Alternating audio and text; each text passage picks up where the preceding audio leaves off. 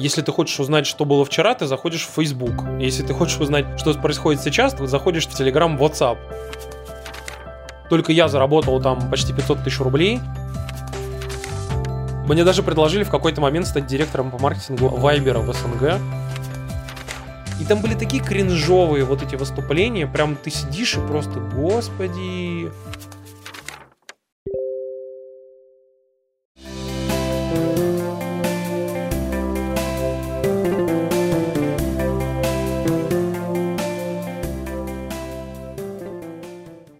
Друзья, привет! Вы слушаете подкаст проекта бесконечности. С вами Антон.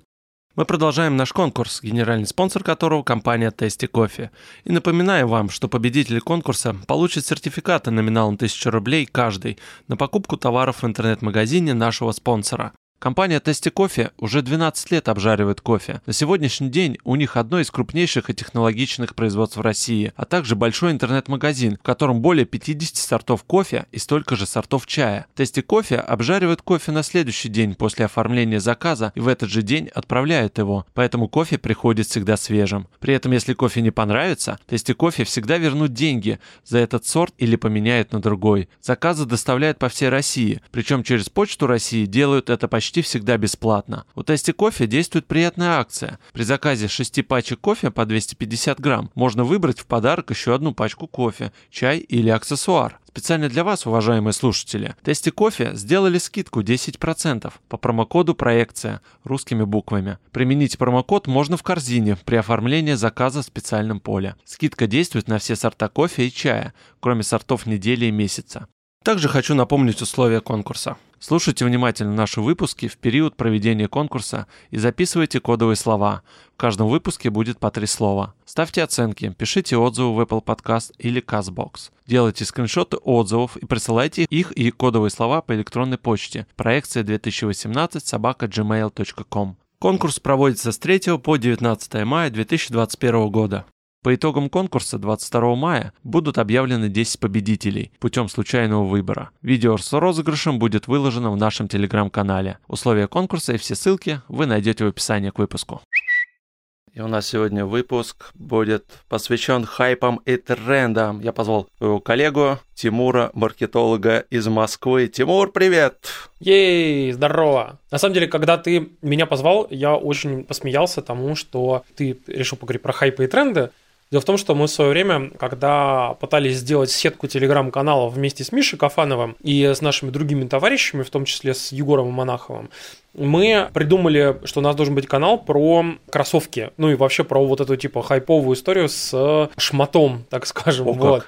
И мы думали, как его назвать, как его назвать. И назвали хайпы и тренды. Я тогда нарисовал аватарку, где было написано ХТ. Вот. И, Здорово. Да, и в итоге мы сделали канал. Впоследствии как бы наша сетка потихонечку развалилась, потому что Миша Кафанов перестал делать свою замечательную рассылку. Он в итоге все это потихонечку забросил, уйдя работать в Тинькофф Банк. А канал продолжает жить. Если честно, я даже забыл, как он называется называется, но, в общем, Егорова до сих пор ведет, и он там до сих пор про кроссовки, про шмот, про всякие мероприятия и так далее. Но хайпы и тренды до сих пор в моей голове ассоциируются исключительно каналом про кроссовки. Вот ты не поверишь, у меня вчера вот мысль подкаста родилась буквально, вот я все засыпал, то есть спонтанно, прям ночью тебе написал, оставил, чтобы отложенная отправка тебе, чтобы тебя ночью не тревожить. Mm-hmm. Отправлю Тимур, все, у меня сразу как бы надо с Тимуром по-любому записаться. Без проблем. Смотри, ну, я правильно понимаю, что ты у нас сегодня все-таки хотел по большей части поговорить про вирусный контент, про то, что у нас на самом так гребне волны, как вот эту штуку всю уловить и не пропустить. Да, мне вот просто интересно вообще, откуда эта вся вот волна идет, а так как ты, считай, на пульсе всего этого, ты знаешь, как можно ухватиться, Просто вот очень интересно, вот как вообще вот те же самые маркетологи, ну, СММщики, они вот ловят вот эти тренды, находят их и понимают, что да, эта штука выстрелит сейчас, надо ей пользоваться. Ты знаешь, я скажу так, что дело в том, что существуют, так скажем, определенные какие-то use cases, И если ты видишь, что, в принципе, вещь сама по себе в конкретном вот сейчас моменте, она может выстрелить хотя бы из-за того, что ей удобно, интересно пользоваться, она дает какой-то engagement, какой-то отклик у людей, что им хочется возвращаться и это что-то делать, то, в принципе, скорее всего, эта штука выстрелит. Это то, что касается каких-то сервисов, да, например. Плюс всегда можно ориентироваться же на старших товарищей, в кавычках, когда, если ты видишь, что какие-то западные люди, типа известные инвесторы, известные какие-то хайпажоры начинают на что-то обращать внимание и всячески это пушить, то ты понимаешь, что сейчас это выстрелит, как бы вопрос только в том, что оно выстрелит надолго или ненадолго, потому что, например, если помнишь, была в свое время такая штука, называлась HQ Trivia. Это, по сути, была онлайн-викторина, когда у тебя в приложении ты заходил, в определенный момент приходил ведущий и задавал вопросы, и, типа, любой желающий мог ответить на этот вопрос. И, соответственно, в самом конце оставалось там, условно, 5, 10, 20 человек, между которыми распределялся джекпот. Эта штука, типа, настолько сильно резко выстрелила, что в какой-то момент, через там пару-тройку недель после того, как они запустились, у них было в онлайне по полтора миллиона человек. Условно, на полчаса викторина выходит, а там полтора миллиона человек сидит и смотрит ее. Кодовое слово «новый». Ну, то есть это было очень круто. И очень быстро закончилось. Но в тот момент, когда она началась, вот если ты понимал, что вот сейчас вот, вот она прям идет, вот она началась, да, можно ухватить за гребень волны, ты прям понимаешь, что вот эта штука сейчас выстрелит. Я, на самом деле, вот периодически встречал такие вещи, когда понимал, что какая-то тема может выстрелить, и поэтому нужно быстренько за нее ухватиться и что-то сделать. У меня в жизни часто это спасало.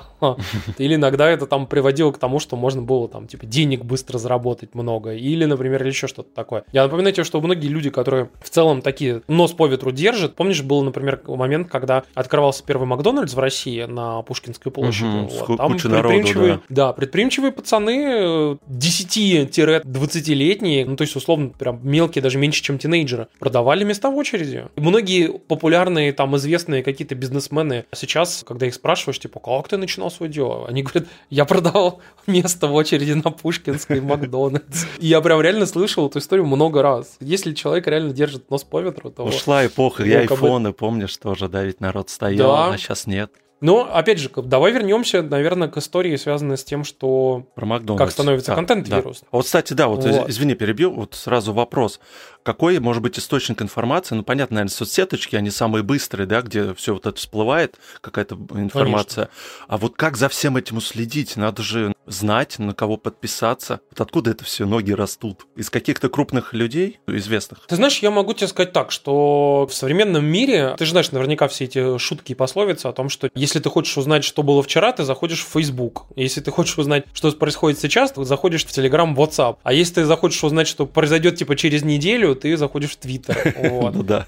Потому что на самом деле, ну, Твиттер, наверное, это самая такая, скажем, новостно и трендоориентированная социальная сеть в мире. Потому что ничего лучше Твиттера вообще не существует в этом плане, если ты хочешь узнать, что вот прямо сейчас происходит, что сейчас самое классное, самое трендовое, особенно когда ты подписываешься на всяких крутых людей, опять же, там всяких инвесторов, бизнесменов, особенно западных, там всяких журналистов и прочее, и условно если где-то что-то произошло, или что-то происходит, или что-то где-то как-то вот почему-то должно произойти в ближайшее время, в Твиттере об этом обсуждают, э, говорят все вот типа люди, которые в теме. И ты просто присоединяешься к их кругу и тоже становишься в теме. Вот и все и участвуешь в этом дискурсе. Поэтому, наверное, самое оптимальное это читать просто, ну, всех этих людей, которых все это знают, все это обсуждают. И опять же, как бы ты тоже становишься, как и они, просто в курсе. Вот и все. Ну, опять же, да, это надо тебе выделять на это время, находить. Потому что как мы потребляем контент? Вот как ты? Вот ты просыпаешься утром, что ты первым делом делаешь? Я достаю телефон и смотрю, кто что написал мне в Телеграме и какие у меня есть уведомления в Твиттере. Uh-huh. Каждое утро. Девушка uh-huh. моя ненавидит меня за это.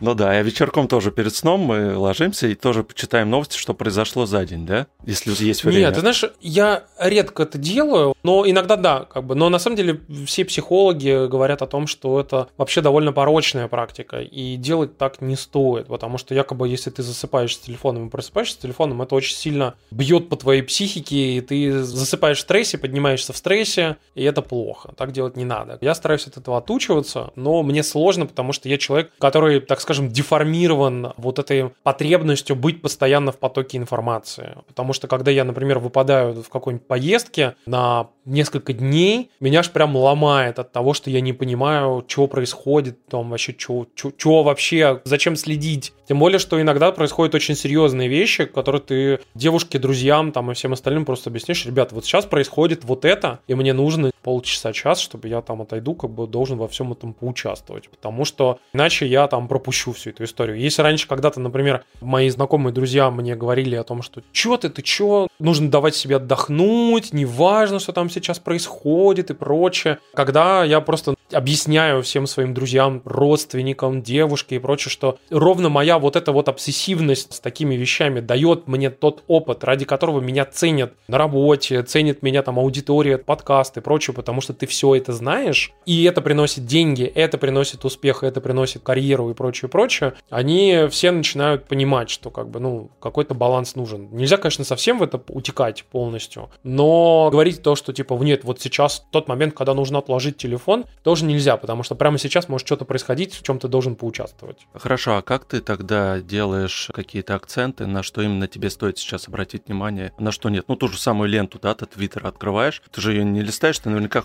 посмотришь, кто тебе там сейчас в перспективе нужен, или как у тебя все это работает? Нет, ты знаешь, как я, э, есть большое количество людей, знаешь, которые открывают в какие-то моменты, когда они немножко расфокусируют внимание, они открывают, например, ТикТок или Инстаграм и начинают листать там сторис, ленту ТикТока и просто, ну, по сути, потреблять там смешной или там около смешной или около развлекательный контент. Да, это отдыхаешь так. Да, я в этот момент открываю ленту Твиттера и телеги, каналы всякие и так далее. То есть там, знаешь, например, грузится игра, открыл, посмотрел. Ждешь девушку, открыл, посмотрел. Допустим, в магазине или еще где-нибудь. Практически все время раз условно там в полчаса, в час, ты все равно понимаешь, что происходит, где, зачем и почему, и что с этим делать. Угу. Ну, если начинается что-то такое, как это движ, ты начинаешь потирать ручки и в этот движ пытаться включиться, понимаешь? Ну да, то есть надо успеть понять, вообще эта штука выстрелит или не выстрелит, ну, нужно тебе или нет. Это правда, потому что, например, ты помнишь по нашим всяким чатам про подкасты, как народ, очень многие, знаешь, так медленно, медленно, медленно доходили до феномена Клабхауса, о котором мы тоже там хотели, может быть, сегодня, кстати, поговорить о том, что, ну вот он взял такой, выстрелил, взлетел, и все такие, ой, ну Клабхаус, это же, ну это практически скайп.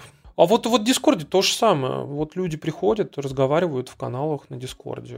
И ты сидишь и просто думаешь, типа, вы что, вы реально как бы не одупляете? Как бы в чем прикол? Ты знаешь, те, кто вспрыгнул туда быстро, те словили большое количество, так скажем, социального и не только капитала просто вот взяли, впрыгнули и словили. И, а все те, кто не успели впрыгнуть, они, соответственно, и не успели, знаешь, как говорится, не успел посеять и не успел пожать. Тот, кто заранее посеял, тот, в общем-то, успел пожать что-то. Я могу сказать, что, например, из-за того, что мы небольшой компании, где-то там в 14 человек, мы очень быстро впрыгнули туда во всю эту историю с Клабхаусом, которая сейчас уже как бы подошла практически именно в России в концу, а во всем мире нет. Она там, ну, как бы до сих пор растет довольно неплохо. Ты знаешь, мы успели словить кучу всяких полезных штук. Я, например, только я заработал там почти 500 тысяч рублей на Клабхаусе там за полтора месяца, понимаешь, и умудрился сменить работу, и еще словил кучу всяких других бенефитов, кучу крутых знакомств, которые у меня иначе бы никогда бы, скорее всего, не сложились. А у меня есть друзья и знакомые, которые в Клабхаусе тоже впрыгнув так же, как и я, но занимаясь им практически 24 часа в сутки, опять же, что-то где-то словил какой-то хайп, нужно этим заниматься много и сильно. Некоторые срубили там по несколько миллионов рублей за полтора месяца, понимаешь? Поэтому это довольно крутая история. Я считаю, что, типа, если ты успел распознать, что куда-то надо впрыгнуть, успел в это вложиться, то, ну, круто, на самом деле, что, ну, как бы у людей это получается. Получается, за полтора месяца вот тебя полностью, ну, жизнь перевернулась, да? Ты считай, поменял работу, приобрел кучу социального капитала, заработал денег. Да, я считаю, что, как бы, это на самом деле правда. То есть она не то, что капитально поменялась, но работу я поменял, перейдя, ну, так скажем, это следующий этап карьеры. Вообще я, в принципе, адепт того, чтобы на работе переходить раз полтора, два, три года на новую работу всегда. Потому что в Москве и, ну, и в России, наверное, в целом, это единственный способ повышать свою зарплату постоянно и постоянно повышать свою должность. И заодно сменять род деятельности для того, чтобы, ну, так скажем, свою экспертизу растить еще больше. Поэтому для меня это был такой логичный этап. Просто он был поскорее, ну, я думал, что это случится через 2-3 года, а случился в итоге через полтора года. Такие пироги. Ну, в итоге, потому что наверняка тебе поступило предложение, от которого просто грех отказываться. Мне много предложений поступило. Ну, даже много, Понимаешь? Мне даже предложили в какой-то момент стать директором по маркетингу Вайбера в СНГ. А я уже принял офер. Я такой сел и подумал, блин, правильно ли я принял офер? Как бы хорошее предложение, Вайбер, вроде крутые штуки. Потом почитал, вник в тему и понял, что не, блин, это же, это же надо реально такие авгивы конюшны там просто будет разгребать, блин. Типа я на это не готов морально. Ну, сейчас ты не жалеешь, да, вот куда ты перешел? Не, Нет? Не, конечно, не жалею. Наоборот, все очень круто. Но, опять же, по поводу вот э, вирусной истории Клабхауса. Параллельно же Клабхаусу вот этот момент запустился, например, соцсеть, которую все писали, говорили, что насколько она крутая, это Диспо. Mm-hmm. Это та самая социальная сеть, типа, которая ан- полный антагонист Инстаграма, где ты, соответственно, можешь выкладывать только настоящие, типа, реалистичные фотографии, которые сделал вот только прямо сейчас. И самое главное, что эти все фотографии хранятся совершенно, ну, там, не в том виде, как они хранятся в Инстаграме, там, типа, алгоритмические ленты, куча фильтров, куча комментариев, куча лайков, шары и так далее. Тут все было намного, много как бы, проще и такой, типа, более домашний. Но я сразу понял, что эта штука слишком нишевая, ну, прям слишком. Я, несмотря на то, чтобы я там зарегался, попробовал, потыкал, посмотрел и такой, ну, конечно, прикольно, но не взлетит. Ну, и она не взлетела, собственно. Ну, да. Поэтому про такие штуки прям понятно, что, ну, вот не взлетит. Почему тогда, давай вернемся к Клабхаусу, а почему все-таки ты говоришь, что в мире он продолжает развиваться и люди туда еще ходят, а у нас в России это, наоборот, ушло почти в забвение? Смотри, я тебе поясню. У меня есть э, теория моя личная. Она связана с тем, что в России в целом люди очень замкнутые и закрытые, и им очень тяжело рассказывать про свои ощущения, про свои чувства, про свое видение и так далее, потому что напомню тебе, что в российском воспитании с самой школы тебе говорят не высовывайся, сиди ровно, и вообще, типа, а чуть ты думаешь не как все? Не перебивай ну взрослых. Не перебивай взрослых, а вообще сейчас ремнем по жопе получишь и так далее, и так далее, и так далее. И вообще инициатива очень страшно наказуема. Недаром как бы это в виде буквально, ну там, шуточного, но это реально выражение, которое бытует у нас. Поэтому, например, все люди более-менее ушлые превращаются в инфо-цыган, которые приходят, начинают вещать, и люди, которые как раз-таки не способны вещать, они тут же начинают развешивать уши, слушать, что им там говорят инфо-цыгане, потому что, ну если же он разговаривает, если уж он вещает, значит он точно разбирается, значит он точно понимает то, о чем он говорит. Блин, это вызывает доверие, давай-ка я послушай очередного партнягина для того, чтобы, может быть, вложиться или заниматься каким-то очень крутым бизнесом, сейчас поверив в себя. Но мы же все все отлично понимаем, что это как бы не так работает. И дело в том, что то же самое же с подкастами. Недаром в США, где население условно в 2-3 раза больше, чем в России, подкастов не в 2-3 раза больше, а десятки, сотни, тысячу раз тысячу, больше. Да, да. Потому что там огромное количество людей совершенно нормальным считается пойти высказаться. Ну, то есть, тебе есть что сказать. Условно, каждой бабушке, каждому человеку, каждому активисту, каждому, вообще кому угодно есть что сказать. И самое главное, что при простоте инструментов, а эти инструменты доступны нам всем, что условному американцу из Алабамы, что в Оренбурге где-нибудь э, какому-нибудь человеку, который тоже хочет что-то сказать, им всем доступно это. Просто в Америке почему-то человек, даже если понимает, что его, скорее всего, никто не будет слушать, идет, пробует, тестирует, заходит, запускает подкаст, а в России никто ничего не запускает, никто ничего не делает. В этом плане, наверное, очень крутая перспектива и очень классно смотрится история с ТикТоком, потому что сейчас растет совершенно новое поколение в России, которое вообще совершенно по-другому смотрит на жизнь. И это поколение, Зумеров. с одной стороны, да, с одной стороны, это поколение во многом у людей вызывает там отрыв, да, потому что оно просто другое. А с другой стороны, у меня вызывает восхищение. Я давно говорю, кстати, по поводу этой истории еще в нашем подкасте, о том, что, знаете, у нас же постоянно там педалируют тему, связанную с гомосексуализмом, да, что о том, что типа, вот там, вы чего, там будут, э, это там плохо. нельзя пропагандировать, да, любой мужик с завода буквально посмотрит ролик и тут же станет геем, потому что поэтому нельзя ни в коем случае нигде геев показывать. Говорят нам люди, которые каждый голубой огонек смотрят на Баскова и Филиппа Киркорова и всех-всех-всех вот остальных этих людей, типа Сережи Лазарева. И ты такой просто, господи, серьезно? И я каждый раз вот сижу на это все смотрю, это старое поколение как всего этого там боится, а потом ты понимаешь, что есть условно новые звезды нового поколения, типа какого-нибудь там Андрея Петрова и, или кучу всяких других, всяких дрэк-квинов там и прочих-прочих-прочих людей, которые буквально под носом у всего этого старого дряхлого поколения, которое там сидит и трясется за свою мускулинность, как буквально у них под носом произошла революция, когда я помню, была какая-то история, когда вот этот чувак Андрей Петров какой-то там метап устроил где-то там в каком-то вообще райцентре, в каком-то там, блин, торговом центре у какого-то местного магаза, и туда пришло чуть ли не 10 тысяч человек. Ты понимаешь, насколько происходит какой-то параллельный мир у нового mm-hmm. поколения, там, условно, которым 10-20 лет, которые вообще совершенно в другом мире живут. И вот эти люди, мы сейчас видим вот их, вот этот рост в ТикТоке, насколько просто им высказаться. Мемы, шутки, какие-то там гайды, друг другу учить жизни, друг друга поддерживать, танцевать, самовыражаться. Насколько просто им это дается насколько как бы они вот легко идут и верят в себя, особенно на примере других своих же сверстников и насколько сложно это дается всем нашим, условно, людям, которые нашего возраста, понимаешь, нашим ровесникам. Насколько им, условно, 35-летним, 30-летним тяжело высказываться, самовыражаться. Мы уже молчим про наших люди, бабушек, которые... да, которые более старше. Да, именно, понимаешь? И поэтому, именно по этой причине Клабхаус не взлетел так сильно в России, потому что туда ринулась вот эта вся тусовка людей, которые более-менее прогрессивные, продвинутые, но они все равно пришли туда послушать. А количество людей, которые туда приходят поговорить, говорить, оно не очень большое. Кодовое слово «сорт». А когда начали пытаться говорить в итоге люди, которые более-менее взрослые, многие же из них, они пытаются поговорить, но они ничего интересного из себя не представляют. И в итоге, ну, все остальные такие, так, вот тут отстой, тут отстой, тут отстой, тут инфо-цыгане, а тут уже знаменитость, которую я 15 раз послушал за последнюю неделю, ну и что тут делать, все, уйду поучаствовать в дискуссии никто не хочет. И потом ты смотришь в США, где условно практически каждая какая-то нишевая группа людей дизайнеры, журналисты, какие-то активисты, какие-то там еще какие-то чуваки, там инженеры, программисты, все сидят просто в своих комнатах, да, 100, 200 человек, сидят и там активно обсуждают, поднимают руки, разговаривают, общаются и так далее. И они до сих пор это все делают. у них это отлично, шикарно получается. И ты видишь, как русский клабхаус просто умирает, потому что никто не хочет прийти поговорить, все хотят прийти послушать. А из-за того, что никто в итоге не приходит поговорить, не приходит толком поучаствовать, то по, по спирали все это в итоге уменьшается. А на Западе, наоборот, по спирали увеличивается, потому что все хотят поболтать, высказаться и послушать, что другие скажут, чтобы еще раз высказаться и обсудить это. Ты не считаешь, что, возможно, еще и доля тех, кто пользуется андроидом, в том числе они не успели в этот поезд.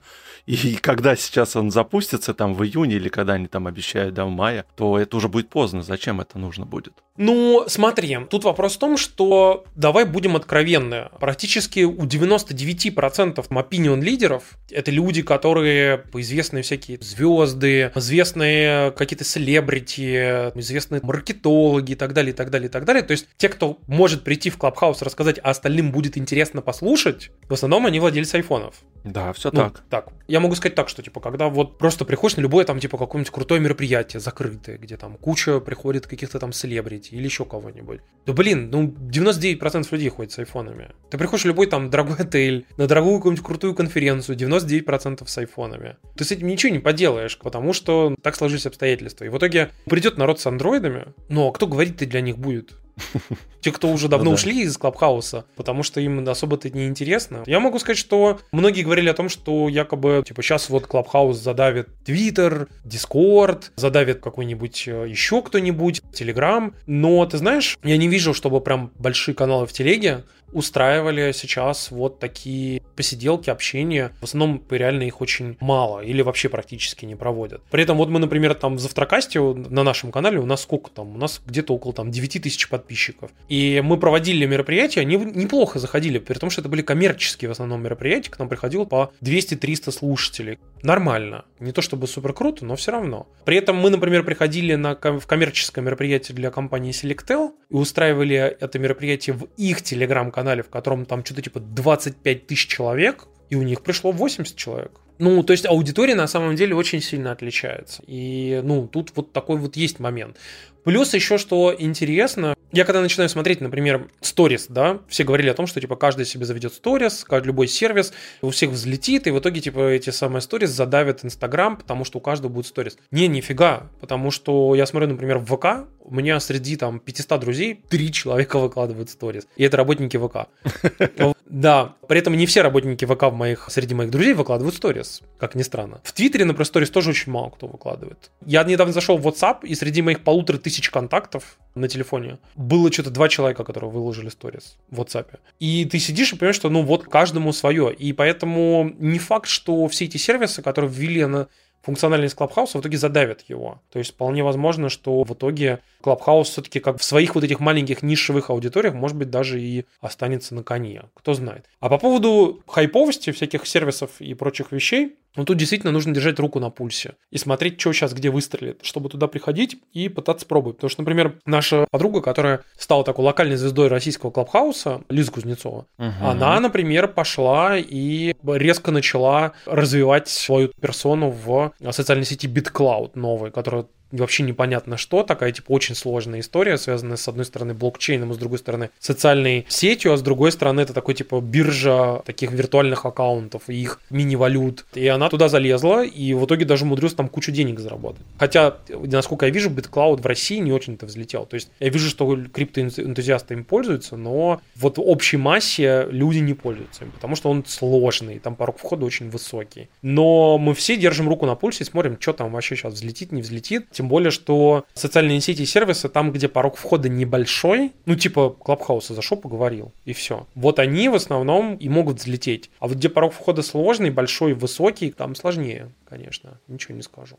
Ну так все и получается, что чем э, какой-то новый стартап, да, или какой-то новый сервис, он проще разобраться с ним, тем больше народу придет, и э, он там, возможно, останется. Потому что для многих вот этот блокчейн, крипта, это что-то, ну, вообще непонятное и это незаконное, возможно. То есть это еще тоже останавливает нас в какой-то степени. Это правда. Это полная правда, да, действительно. А насчет, кстати, по поводу событий э, вирусных и по поводу того, как все это вообще ловить и понимать. Ты знаешь, я тебе могу сказать, что, наверное, здесь еще должна быть какая-то определенная чуйка, потому что вот у меня всегда получалось какие-то такие штуки, знаешь, сделать, что-то где-то найти, чтобы там, ну, как бы оно выстрелило. Я, например, в свое время вел свой собственный Reddit аккаунт и периодически помогал всяким друзьям, брендам и так далее. И у меня было куча постов на Reddit, которые собирали по, по несколько тысяч плюсов. И за этих постов на Reddit писали люди различные СМИ писали, типа, новости. И я периодически понимал, есть такое выражение, newsworthy, что достойно того, чтобы об этом написали СМИ. Например, я помню, была очень смешная штука, я когда-то на Reddit запостил картинку, помнишь, такой то ли певица, то ли, ну, короче, такая русская селебрити есть,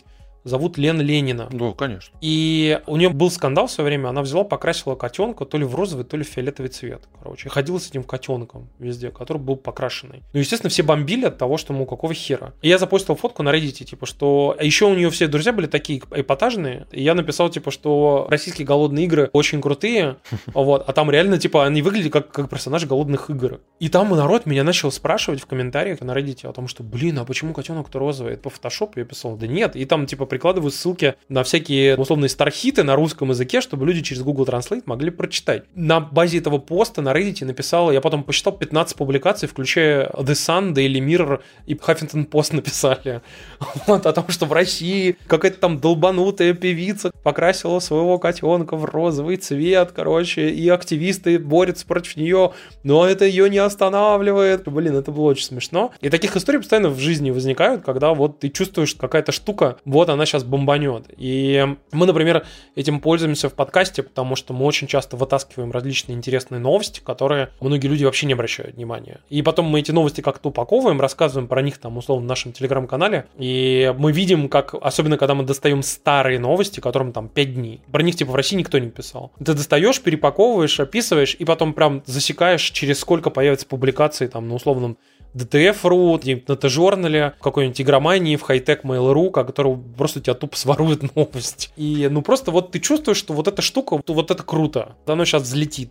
Так, может быть, в этом и прелесть в том, что ты можешь найти такую новость и рассказать людям то, что не все там трещат. Вот конференция Apple прошла, и все-все-все подкастеры, все ютуберы, ну, одно и то же, да, вот это идет. А здесь ты именно можешь послушать то, что ты еще не слышал ни от кого. Это же круто. Мы стараемся, в общем-то, это делать. Нас периодически благодарят люди, которые говорят, что они не следят за новостями, потому что там много работают, дети, вот это все не хватает. И классно, типа, слушать нас, как такой дайджест всяких необычных штук, про которые особенно особенно никто нигде не говорил. Условно по телевизору или в обычных каких-то там каналах, которые люди смотрят в телеге или еще что-нибудь. И типа про это никто не говорил, ну в их поле. Мы все им удобно разжевываем и рассказываем, почему это важно или не важно. Или что все писали про то, что это важно, а мы говорим, что это на самом деле фигня полная. И нас за это реально многие очень благодарят. Но это большая это работа. играет злую Да, но это играет с нами злую шутку, потому что иногда мы ошибаемся, говорим что-то неправильно или что-то делаем не так, и к нам прилетает тут же кучу претензий, мол, типа, блин, ну что вы там вообще сморозили такое? Мы такие, блин, черт,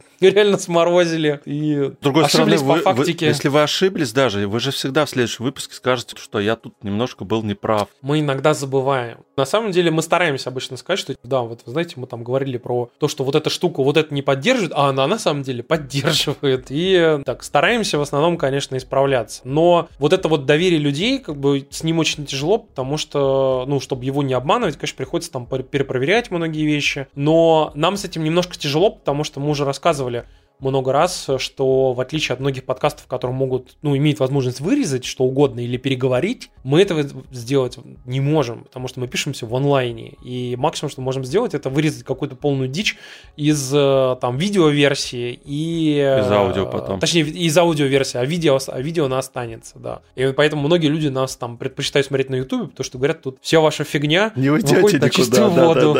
Да-да-да-да-да. И тут все это видно и понятно. Но, ты знаешь, вот интересно интересный пример, опять же, с Клабхаусом, возвращаясь к тому, что многие компании поняли, что, типа, о, это хайповая штука, надо что-то с этим делать. И были компании, которые прямо резко туда пришли. Ну, типа, условно, вот какого-нибудь Тинькова. Сбер был там, там да. Сбера, Яндекса в первую очередь. И которые старались как-то это сделать классно и быстро. А были компании, которые старались прийти, так скажем, типа, подумать, согласовать на всех этапах своих стейкхолдеров по пиару и прийти не в эту же неделю, а через три недели там, или через четыре, зато да, мы все да, да, этап согласования занял три недели.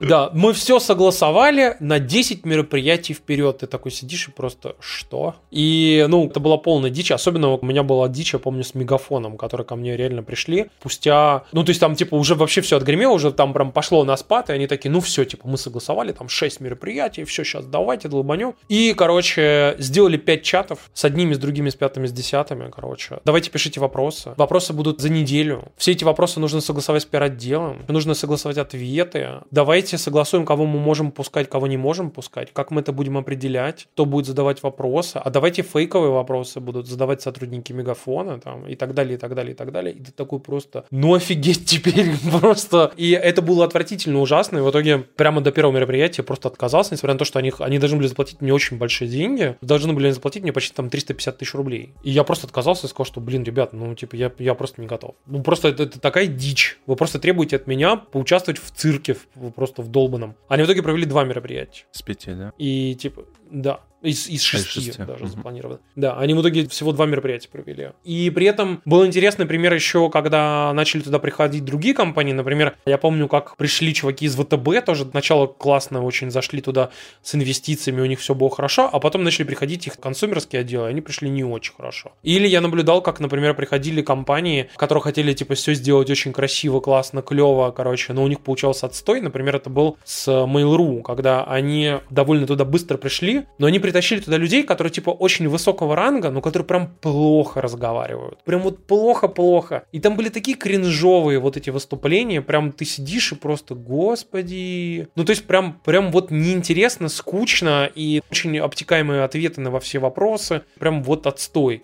И были очень крутые ивенты у Яндекса, когда они звали прям очень быстро, все организовывали, очень быстро звали людей, и там прям на супер насущные вопросы, даже прям очень острые, они совершенно спокойно отвечали, да, где-то чуть-чуть обтекаемо, но вообще было много очень хороших ответов, даже прям на супер такие злободневные вопросы, которые я бы вот с точки зрения пиара, как бы это такой прям кошмарные вопросы, которые, блин, лучше бы их никогда бы не задавали, но ребята справлялись нормально, это было хорошо. Ну, я просто к тому, что видишь, какие-то компании у кого-то удалось, у кого-то не удалось, у кого кого-то не удалось, потому что поздно пришли, а у кого-то не удалось, потому что плохо пришли. Прям сразу. А у кого-то не удалось, потому что они там думали, думали, думали, пока думали, все уже прошло и закончилось. Понимаешь? Ну, это, кстати, отдельная тема насчет корпоративной вот этой этики, насколько там целесообразно что-то раскрывать информацию. Ну, можно отдельный подкаст даже про это делать насколько они там слоупоки в этом плане, или наоборот, человек приходит и может спокойно на любую тему разговаривать, и ему за это ничего не будет. Просто, да, масса нюансов. В этот момент я вспоминаю историю, как нам рассказывал чувак из Клабхауса, который работает там в крупной немецкой компании, как они делали внутренний корпоративный подкаст про дизайн, и к ним пришел чувак из BMW, который главный дизайнер всего BMW вообще. Пришел и начал всех поливать говном, что Kia уроды воруют у нас все, Hyundai уроды, короче, эти уроды уроды, Мерседес вообще говно, короче, Ауди говно, Поливал американцы вообще, американцы вообще, ну просто охренеть говно какое-то ссатое, как бы, ну, ну вообще, короче, и, ну тот тот чувак его такой спрашивает, мол, типа, бро, а, ну, все оставлять, как бы, если хочешь, что-то вырежем, нормально. Он такой, да не, похер вообще оставлять. Ну, они, типа, оставили, и, Так. как бы, должны были выпустить, типа, через два дня. И им за день до выпуска подкаста приходит season desist от BMW о том, что типа, вы не имеете права выпускать подкаст, это все. И они приходят к этому чуваку и говорят, что, бро, ты знаешь, мы ничего нигде не подписывали, ни с BMW, ни с тобой, ничего. Подкаст закрытый, публично доступен не будет, поэтому нам этот season desist вообще по боку. Удали от BMW, короче, нам посрать на него. Поэтому ты скажи, тебе как, тебе норм? Или типа, ну, мы можем не выкладывать. Он сказал, да мне пофиг, я увольняюсь. Они такие, в смысле, типа, ну, ну, вот так вот. И смысл в том, что в итоге в какой-то момент он рассказывал, типа, что только, типа, семья этого чувака, и они в течение недели знали, что он, типа, увольняется. А потом он пошел реально уволился. Подкаст они в итоге выпустили. И его послушали, и Мгм. там все просто офигевали и аплодировали этому парню, потому что, ну, он все правильно говорил, особенно про корейцев, которые там прям воруют. Я вам напоминаю, что последние Kia Ceed просто, у, у них, у них фары сзади просто как на BMW один в один, поэтому нормально. Но вот опять же к тому, что действительно говорить, надо знать, что можно говорить, а что нельзя про свою компанию. И вот эта вся история, это тоже отдельная тема для подкаста о том, что кто где что сказал в социальных сетях. Знаешь, там my- my views are not uh, in uh, compliance with my employer. Ну, Вот это все. И вообще все, что я говорю, это мое личное мнение, никакого отношения к моему работодателю не имеет, поэтому воспринимайте меня как мой личный, мою личность, типа, и это вот вообще, типа, мой личный аккаунт. Это не работает в современном мире, поэтому все, что где-то сказал, ты говоришь, ты как представитель компании. Особенно если люди знают, в какой компании ты работаешь. Ну, это Вот. да, по репутации может здорово все равно ударить в любом случае. Да, именно так. Поэтому, ну, нужно аккуратнее, конечно, все это делать. Но опять же, как вот то, что ты говоришь по поводу хайпа инструмента маркетолога, мы с тобой тоже, кстати, подумывали, может быть, сегодня про это поговорить, о том, что как это все использовать. Ты видишь наверняка огромное количество примеров на какую-нибудь хайповую тему начинают различные СММщики и так далее выстреливать и пытаться сделать какую-то, ну, там, попасть, так скажем, в информационный повод, Мгм. вот в эту информационную струю. И, например, ну, есть совсем очевидные вещи, да, когда там, условно, там, день космонавтики, и все какие-нибудь космические скидки делают. Это одно Это да, а банально. есть, Мгм. да, есть какой-нибудь там, типа, происходит какая-нибудь дичь, типа, например, закрыли какой-нибудь перелет в Турцию, да, и начинают все шутить по поводу того, что, о, все там, типа, кебаб отменяем, там, или что-нибудь в этом роде. Ну. Ну, то есть, какой-нибудь такой, типа, и там все соревнуются в корпоративном юморе, который обязательно помножается на гайдлайны. Нельзя шутить про вот это все, но очень хочется, поэтому мы пошутим очень кринжово и тупо. И выходит на коне какой-нибудь условный Burger King или Aviasales, у которых нет этих ограничений, и они там просто фигачат, как говорится, во все пушки, вот, и поэтому все запоминают, ну, иногда они, конечно, перестара... могут перестараться, и все им тоже это припоминают, но я напоминаю вам, что в интернете, особенно в российском, память у людей на уровне золотой рыбки, и огромное количество очень важных вещей люди забывают буквально через полгода-год, и поэтому можно что угодно делать в интернете, все все забудут. Ну, на то и хайп, Тимур. Хайп прошел, люди забыли, завтра уже новая тема, новое обсуждение и так далее. То есть это то, что нужно сейчас, как ты правильно сказал, здесь и сейчас это потреблять. Кодовое слово кофе. Это правда. Да, и в завершение я бы хотел тоже маленькую историю рассказать. У нас тоже в семнадцатом году, Давай. ты, может быть, тоже помнишь, был такой день в декабре, когда крупные ритейлеры, там, пятерочки, там еще какие-то сетевые магазины встали, у них встали кассовые аппараты на штрих. И потом стали выяснять, а что случилось, почему тогда произошло. Ну и, в общем-то, потом выяснилось, что один программист, увольнявшись в прошивку кассы, написал, что в этот день, в такое-то время касса перестанет работать. Я не знаю, месть это была, не месть, но, в общем, такое тоже имеет место быть. Ну, это, конечно, да, такая специфическая штука, когда тебе оставляют таймбомб такой замедленного действия, и ты сидишь и думаешь, блин, черт, вот ушел какой-нибудь условный админ, Да. что он там нам оставил? Вот, непонятно. А что он с собой забрал?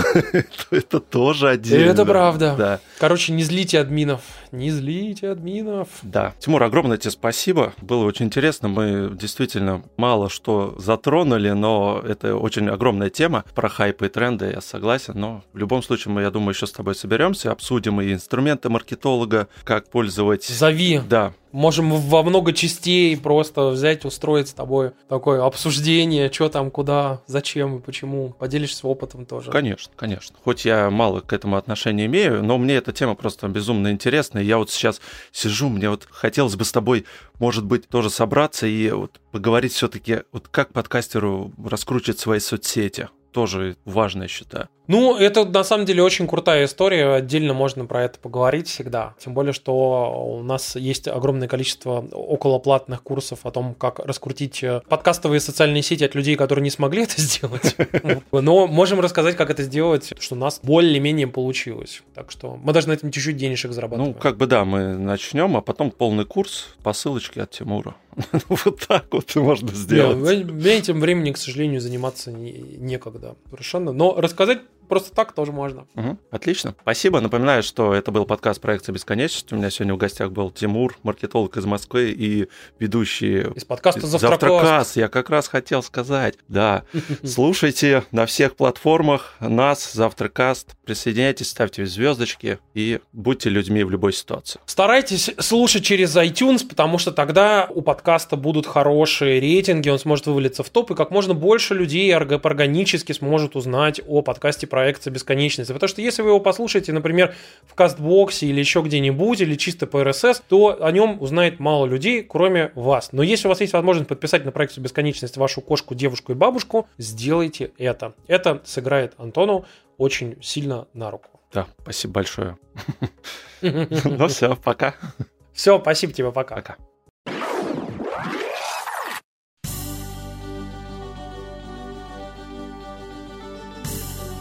Благодарим за прослушивание подкаста «Проекция бесконечности». Нам очень важна поддержка нашего проекта в Apple Podcast, и мы просим вас поставить нам 5 звезд для того, чтобы о нас узнали другие слушатели и подкаст поднимался в рейтинге. Подписывайтесь на наш канал в Телеграме, пишите ваши отзывы и вопросы на почту. Мы будем рады ответить на них. Вы можете поддержать наш проект и поблагодарить авторов подкаста через Patreon. Оформляйте подписку и получайте дополнительный контент и выпуски после шоу. Все ссылки вы найдете в описании к выпуску.